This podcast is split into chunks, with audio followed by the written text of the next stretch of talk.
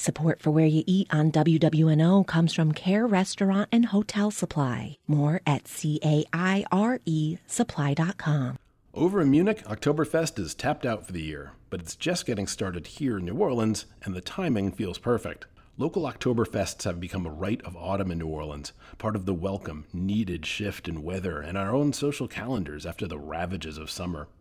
It also gives a view on an important part of the kaleidoscope of New Orleans cultures we don't hear much about the German heritage of New Orleans, which back in the day gave us bakeries with German names that make our po' boy bread, breweries from German families that once dotted the city, and traditions in the butcher shop that we call Cajun but which taste German, Andouille being the leading example. That can be hard to discern today, but then it's October, and you're holding a beer stein in one hand and a brat in the other, and instructing your nephew on the footwork of the chicken dance as a giant costume chicken wearing lederhosen gets the crowd kicking again.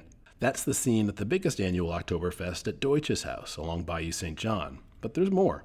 Middendorf's, famous for catfish out in Manchac and also in Slidell, goes into heavy German mode for the season, with special menus each Wednesday and Thursday that go deep on Bavarian specialty plates, with names so long I don't even have the broadcast time to try to mispronounce them here.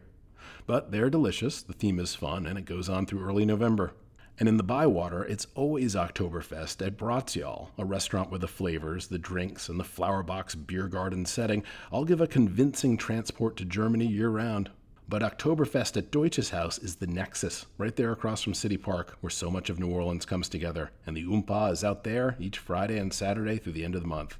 Now, here, somebody quick, hold my beer. I know that chicken is headed back to the dance floor, and it's time to get these wings flapping again. For WWNO, I'm Ian McNulty.